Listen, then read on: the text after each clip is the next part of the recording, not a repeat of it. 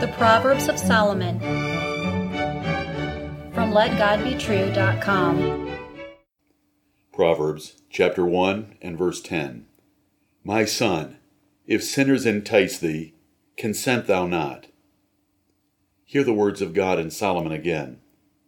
My son, if sinners entice thee, consent thou not. Good men resist the temptation of sin. Great men resist the efforts of others to get them to sin. No matter how advantageous or desirable an evil person or thing might be, these good and great men will not give in. They will hold to righteousness and truth regardless of the consequences. Sinners are not content sinning and going to hell by themselves. They want to include others in their wickedness. Bringing the innocent into their sinful activities and friendship helps justify their evil minds, and the devil uses them to corrupt and destroy God's children. The context describes a group of cutthroats luring an innocent young man into their gang. They offer him friendship, unity, success, and riches. The preacher warned his son to stay away from them, for they are wicked and headed for ruin and destruction. Strong men will not agree with sinners for any reason. They are committed to what is right, and the folly of fools angers them. They hate the wicked. They could not care less what the wicked think or what they offer in their insane folly. How do sinners entice, that is, to seduce, attract, or lure, saints or the children of God? There are several ways, and their different methods provide wonderful lessons for increasing in wisdom and understanding. To be wise and prudent, you must learn to identify sinners' enticements and to reject them. First, there is family. Woe to those who exalt family over the Bible, for they will compromise true godliness to save their family relationships. What a cheap sellout! For family? What does it mean to have a dinner table with sinners and saints confused? What's so valuable about that? So Jesus taught his disciples to hate family in comparison to him. Luke 14, 26. His doctrine divides families to test your love of him.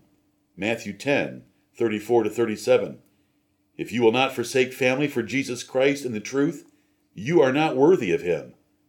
Because Eli chose his sons over God, God destroyed him forever. Second, there is fear of man. If you worry about what others think or do, you trap your own soul. You will compromise Scripture to gain their approval. It is called peer pressure when it involves children, but little is said when it involves adults. What a disgusting fear! Why not say with Paul in Hebrews 13:6, I will not fear what man shall do unto me? Peter, noble and brave in his intentions, compromised horribly before mere maids. And Pilate, warned by his wife and convicted himself, could not release Jesus before the Jews.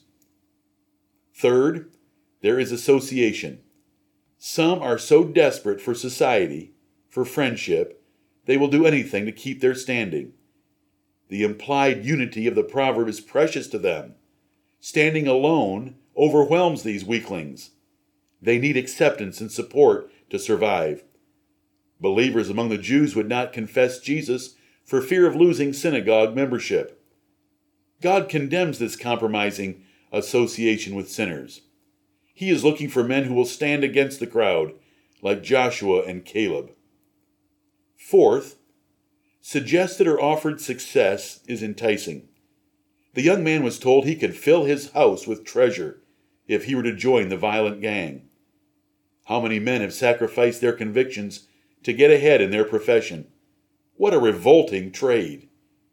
It took only 30 pieces of silver to buy the soul of Judas and sell out the Lord Jesus Christ. It took only a little silver and two changes of clothes to buy the soul of Gehazi. How cheap! The world's enticements can be reduced to three kinds of sin the lust of the flesh, the lust of the eyes, and the pride of life. You can read this in 1 John 2, verses 15 through 17. Satan used these three enticements on Eve, and they worked. He tried them on the Lord Jesus Christ, but he rejected all three. Are you able to identify these offerings by sinners and detect your weakness for them? Churches today offer a smorgasbord of dessert like inventions for carnal Christians and the unregenerate. They boast of their growth and many programs to satisfy the lusts of every age and sex. They make great efforts to entice you to join them. Do not consent. Dear listener, are you settled on the rock of God's Word? Will you remain there regardless of who might entice you or what might be offered? Do you know your own soul and the weaknesses of it? Examine yourself and remove any temptations far away. The Lord Jesus was enticed by the devil three times. Did he compromise at all? Not a chance. And what was the answer of the Lord each time he was tempted? It is written. Do you love the second Adam for his infinite superiority to the first Adam? We praise thee, O God. Wisdom demands you end unnecessary and or tempting relationships with sinners. See the comments on Proverbs 13 and verse 20. David's conviction to live a righteous life included cutting off any sinner, even among his acquaintances, even if it involved family members. Are you ready and willing to stand alone against all enticements of the wicked? Amen.